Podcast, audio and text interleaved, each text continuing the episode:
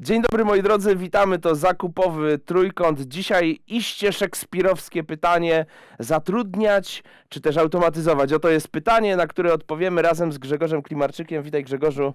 Witaj Mateuszu, witam serdecznie Państwa. Moi drodzy, zaczniemy systematyzując, to znaczy e, e, odpowiemy sobie na pytanie, czym różni się kupiec od zaopatrzeniowca. Grzegorz, jakbyś mógł temat nakreślić?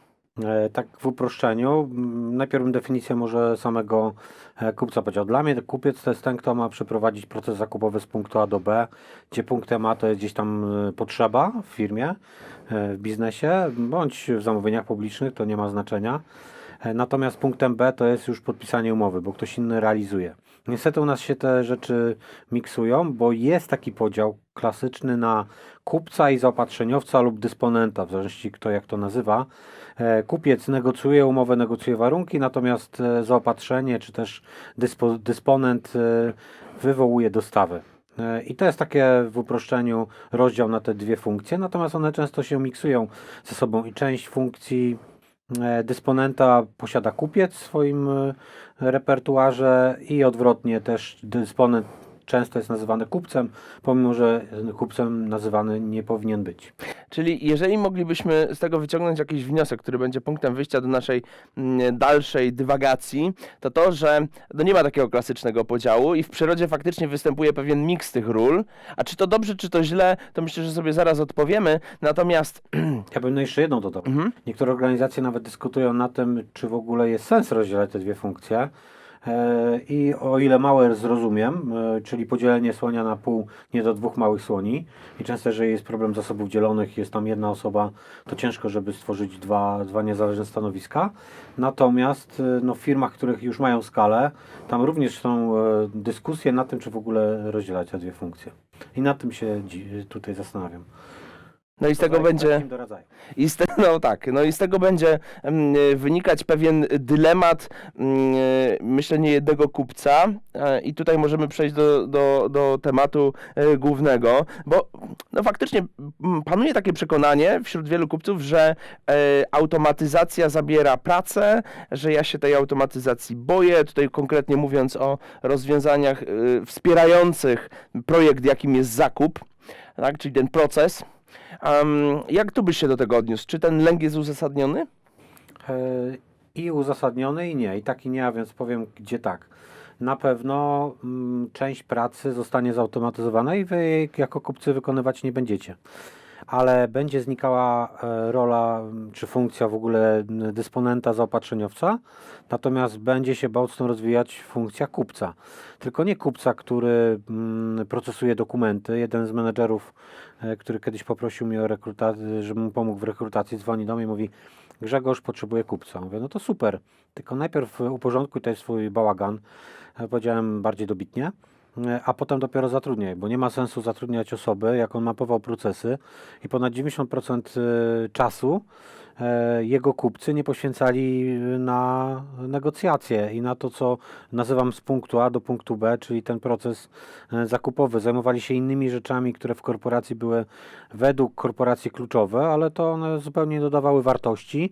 Mało tego, ciężko mu było utrzymać człowieka, no bo jeżeli ktoś przychodzi z wysokimi kompetencjami i ma robić dobrą robotę, nagle w 80-90% e, przerzuca papiery, no to coś jest nie tak w organizacji. Czyli z tego możemy wnioskować, że de facto jeżeli szefie nie automatyzujesz, to możesz się spodziewać, że co bardziej ambitny, chociaż nie wiem, czy można w ogóle mówić tutaj o ambicji, y, świadomy, Świadomy. kupiec y, ci ucieknie, no bo jest zawalony mm, powiedzmy pracą powtarzalną, nie wnoszącą wartości i o tym sobie zresztą też za moment jeszcze powiemy, jak tutaj proporcje się rozkładają. Natomiast y, y, w przypadku, jeżeli kupiec faktycznie no, je- jest takim mergem tych dwóch funkcji, tak? Czyli zaopatrzeniowca, dysponenta i kupca, no tutaj faktycznie gdzieś tam ten lęk jest uzasadniony?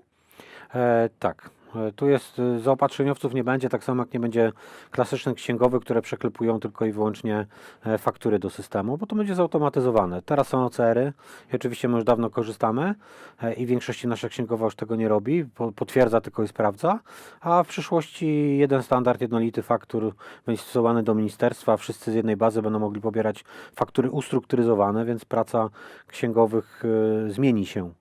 Będzie ewoluowała, tak samo praca kupców. Znaczy w kierunku takim doradczym, myślę, Doradczym. przede wszystkim. A, ale bym Mhm. jeszcze jedną emocję podniósł, bo chyba emocje są najważniejsze, bo one tak naprawdę, mamy odcinek o tym, ale emocje w 100% wpływają na działania, natomiast rozum w 0%. Nie ma żadnych połączeń e, w mózgu pomiędzy rozumem a działaniami, natomiast jest pomiędzy emocjami i działaniami. Co czułeś, Mateuszu, kiedy automatyzowaliśmy poszczególne etapy procesów szkoleń? Gdzie byłeś w tym procesie e, i co, co czułeś na samym początku drogi? Nie teraz, co teraz czujesz, tylko co czułeś na początku drogi? Ha, to jest bardzo dobre pytanie, ale widzę, że z tym się nie da bez ping-ponga, także przechwytuję te, te, ten serw. Mm, e, Na początku, właściwie hmm, w takim punkcie bym powiedział zero, kiedy pierwszy raz padła taka propozycja, żebyśmy zaczęli szkolić online, a nie stacjonarnie jeden do jeden jeżdżąc od klienta do klienta. I mm, to jeszcze przed covid to ja byłem absolutnie y, przeciwny. E, nawet nie tyle ze względu na strefę komfortu, bo jakby plusy są zauważalne gołym okiem. No, nie muszę pokonywać 100 tysięcy kilometrów rocznie, tak? Tylko siedzę sobie, prawda, wygodnie przy komputerze, ale no jednak będąc zaangażowany w to, co robię i lubiąc to, co robię, e, nie wyobrażałem sobie, jak można przeprowadzić dobre szkolenie, zbudować więź y, bez tej rozmowy, bez tej kawki przed lub po, bo, bo to buduje jakby pełen obraz ym, relacji później, tak? To też procentuje. Ja widziałem strasznie dużo blokerów, bardzo dużo plusów takiej sytuacji stacjonarnej jeden do jeden. No ale przyszła pandemia.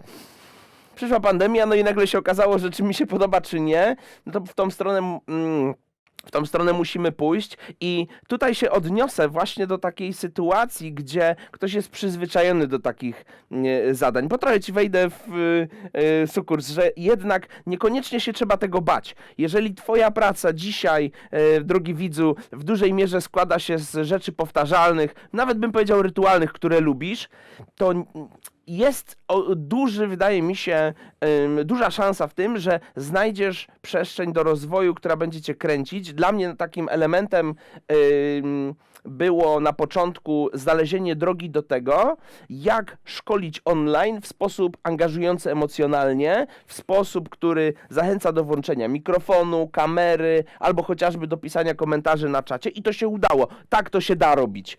Czyli innymi słowy, jest to mit, że edukacja zdalna chociażby jest z góry skazana na porażkę. Nie, to jest y, zabarykodowanie się umysłów, uważam, po stronie czy to Ministerstwa Oświaty, czy to samych nauczycieli, bo dokładnie w tym, przed tym samym dylematem stanąłem paradoksalnie i Udało się to rozwiązać i to do dzisiaj działa. Mm, oczywiście później były szkolenia nie tyle jeden do jeden online, tylko jeden do wielu. W tej chwili już są w ogóle zautomatyzowane, a my się dzisiaj spotykamy tutaj w studio, możemy porozmawiać, bo zwyczajnie mamy na to zasoby. Także można znaleźć naprawdę dużo fajnych rzeczy dzięki automatyzacji, odkorkowując się, mm, czy nowych płaszczyzn, mówiąc w skrócie, dla swojego rozwoju. To tak Super. się odbijając. I tak samo właśnie czuje kupiec, e, czy, czy, czy, czy też e, dysponent, którego czeka zmiana. On czuje lęk, e, obawę, on, on się przyzwyczaił do tych rzeczy, on czuje komfort pracy w, w tych obszarach. Natomiast, e, jak powiem, jak ja często mówię na szkoleniach kadry me- menedżerskiej, jeszcze kiedyś szkoliłem zarządy e, w Warszawie, to, w, to jak mówiłem, że kupiec przyszłości to będzie kupiec, który nie podejmie decyzji zakupowej. On ma przeprowadzić z punktu, ja celowo to powiedziałem definicję, on ma przeprowadzić z punktu A do B, decyzja powinna należeć do mm, klienta, e, partnera biznesowego, e, mówię celowo partnera, żeby właśnie relacje budować, a nie e, on ma podejmować decyzję, natomiast teraz to on jest ważny, on podejmuje decyzje, on rozgrywa mm, wykonawców, dostawców, ciężko mu jest, a on będzie tak naprawdę w przyszłości takim coachem, doradcą, który mm, w jakiś sposób inspiruje i pomaga zebrać wiedzę z rynku, czy to o ofertach, czy to mm, prekwalifikując, e, prekwalifikując wykonawców. Oczywiście, że tak. Mm, O ważnej rzeczy wspomniałeś, bo e, faktycznie to ego jest dosyć istotnym y, blokerem, czy może być istotnym blokerem przed rozwojem. W moim przypadku mm, to wyzwanie które stało za szkoleniami online, e, było też właśnie związane z ego. E, Dlaczego? No bo stacjonarnie, błyszcząc, prawda, na, na, na deskach różnych e, instytucji, wiedziałem, że mam pewne wypracowane mechanizmy, też określone usposobienie, które powiedzmy pozwala sobie zjednywać ludzi i no, no to jest ta moja strefa komfortu, tak? Ja lubię być wśród ludzi, lubię z nimi rozmawiać, no bo to jest no, cała przyjemność tej pracy. No i teraz, y, gdzie było to ego? Że ja będę zamknięty, że przestaną ludzie ch- chcieć ze mną rozmawiać, że ja już nie będę ważny, lubiany i tak dalej, i tak dalej. No ale właśnie, w takich sytuacjach trzeba sobie powiedzieć, jak do tego znowuż y, dojść, jak to znowu osiągnąć w innej materii, w innej formie. Nie? Także mm, ja bym się tutaj y, mm, zatrzymał przy jednej y, kwestii i idziemy dalej z wątkiem. Absolutnie nie ma sensu, uważam się, bać i wzbraniać nowych obszarów pracy, biorąc pod uwagę, że mogą faktycznie dać bardzo dużo satysfakcji, natomiast trzeba mm, mm, sobie rzetelnie powiedzieć, gdzie ja mogę być za lat kilka, w momencie, kiedy ta automatyzacja na wielu różnych obszarach e, życia nam postępuje, jeżeli nic z tym nie zrobię. Poza tym, co Mhm. istotne, e, we, weszliście jako wszyscy trenerzy w, inny obszar e, tej strefy, wyszliście ze spoza własną strefę komfortu, nauczyliście się nowych kompetencji. E, Po pierwsze, jesteście mm, bardziej wartościowi dla nas, bo my tego potrzebowaliście. Po drugie, właśnie to, co Ty wspomniałeś, budujesz sobie stabilną przyszłość, bo posi- posiadasz obecnie kompetencje, które są pożądane na rynku pracy, więc czujesz się bardziej komfortowo, bo nawet jeżeli, nie wiem, nasz statek by zatonął, chociaż nie zakładam nigdy, e, to wiem, że sobie poradzimy, bo się rozwijamy. I to jest jakby kluczowe, że, że nieważne jak, ważne, że te kompetencje tak samo jest z kupcami. Jeżeli oni e, wyjdą poza strefę komfortu, nie będą chronić tych swoich notateczek i tych wszystkich rzeczy, e, żeby swego know-how, jak oni to nazywają, to wychodzą poza strefę komfortu oczywiście, ale oni się stają, e, ich e, związanie z pracą jest przez to, że mają coraz wyższe kompetencje i są coraz Absolutnie więcej warci, zgadzam. a nie Mhm. przez strach i przez Mhm. e, och, ochronę swego zeszyciku, jak ja to nazywam często, e, i, i spisanych notatek. Tak, absolutnie się zgadzam. Wiesz, taka refleksja mnie naszła, biorąc pod uwagę, moi drodzy, że Grzegorz jest osobą, która swego czasu, jak wracała z urlopu po przeczytaniu dwóch książek, to już wprowadzała zmiany w firmie, więc ta zmiana u nas była zawsze, może nie tak drastyczna jak w przypadku chociażby tutaj szkoleń, ale te zmiany faktycznie były częste i myślę, że od kolejnego odcinka będziemy musieli cię podpisywać Grzegorz Zmiana Klimarczyk. Absolutnie. Wydaje mi się, że to jest w Twoim DNA i tym skutecznie zarażasz. Dlatego też, moi drodzy, tutaj musimy sobie postawić kluczowe pytanie tego odcinka. Grzegorza, automatyzować czy nie? bezwzględnie automatyzować, oddzielać procesy, które powinny być automatyzowane, od tych kluczowych rozwijać kompetencje kupieckie tam, gdzie człowiek jest najważniejszy, e, czyli tam do prowadzenia projektów zakupowych, do optymalizowania e, kosztów, ale i też do tworzenia nowych produktów i całych nowych łańcuchów e, dostaw, bo pandemia gdzieś zrewidowała e, te nasze podejście i bardzo często potrzebujemy dobrych, strategicznych, nowych łańcuchów dostaw i i to są te kluczowe rzeczy, w których kupiec jest potrzebny, a niekoniecznie jest potrzebny w procesach operacyjnych, które powinny bezwzględnie być automatyzowane.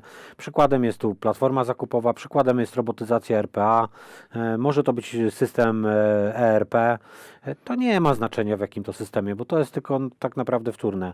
Istotne jest, że procesy powinny być automatyzowane e, i jeżeli ktoś tego nie zrobi, to straci na tle konkurencji. Konkurencja mu odleci pojawia się presja mm, e, zwiększania wynagrodzeń, a bez zwiększania efektywności nie da się zwiększać wynagrodzeń, bo możemy albo zwiększać skalę i przez to jakby mieć nadwyżki oczywiście, albo jeżeli rynek jest w miarę nasycony, to pr- poprzez zwiększanie efektywności wewnętrznej mamy pieniądze na, na, na, na podwyżki. E, Więc firma, która nie pójdzie w tym kierunku, prędzej czy później wypadnie. Wiesz, myślę sobie tak w kontekście rozwoju, że dział zakupów y, w takim wydaniu 2.0 moglibyśmy powiedzieć, mógłby być kapitalnym, uważam, ze względu na swoje kompetencje, y, chociażby takim subsydiarnym pomocnikiem działu rozwoju. Bo y, to, co potrafi być. robić dobry kupiec, to jest zbieranie informacji, które ktoś inny może później przetworzyć, na przykład planując y, y, y, czy to y, stworzenie nowej linii produktów, czy, czy, czy w ogóle wyjście na zupełnie nowy rynek, bo wydaje mi się, że te kompetencje w zakresie właśnie poszukiwania wiedzy, chociażby RFI, tak? I tu ten odsyłam, proces, tu odsyłam e, naszych e, słuchaczy dopiero do odcinka dotyczącego właśnie jak kupić coś, na czym się nie znam. I to jest Dokładnie. właśnie, e, te, tam odpowiedzieliśmy na to pytanie, jak właśnie włączyć, bo często zakupy są angażowane zbyt późno. E, Na późniejszym etapie, Tak. a to już tak. jest musztarda po obiedzie, bo dobre rozwiązania technologiczne, innowacyjne, które mają przewagę, wypracowujemy w tym wczesnym etapie i tam jesteśmy w stanie nawet 50% kosztów zaoszczędzić. Jeżeli włączymy dział zakupów na ostatnim etapie, oczekujemy, że tylko będzie Mhm. negocjował cenę, e, to niestety jest to już trochę za późno. Zatem kupcu możesz być ważny, ale w zupełnie innym obszarze, w nowym obszarze. Reasumując, jeżeli e, e, faktycznie kupiec posiada kompetencje, to prędzej czy później z miejsca pracy, gdzie wiele procesów nie zostało poukładanych, a też nie ma perspektywy na automatyzację, zwyczajnie z takiego miejsca ucieknie. Natomiast jeżeli faktycznie kupiec nie chce się rozwijać, tudzież no, trzyma się kurczowo tych elementów pracy, które mają charakter e, nie wnoszący wartości, to znaczy są to elementy, które może do, docelowo robić automat, no to faktycznie ym, najprawdopodobniej taka praca zostanie ym, w pewnym momencie zautomatyzowana. Moi drodzy, nie bójmy się rozwijać. Tam, gdzie możemy sobie pomóc, w myśl zasady pracuj mądrze, a nie dużo, tam warto faktycznie w tą drogą iść. Bardzo Ci dziękuję Grzegorzu za ten odcinek. Kłaniam się moi Dziękuję. drodzy. Do zobaczenia. Zapraszamy do kolejnych.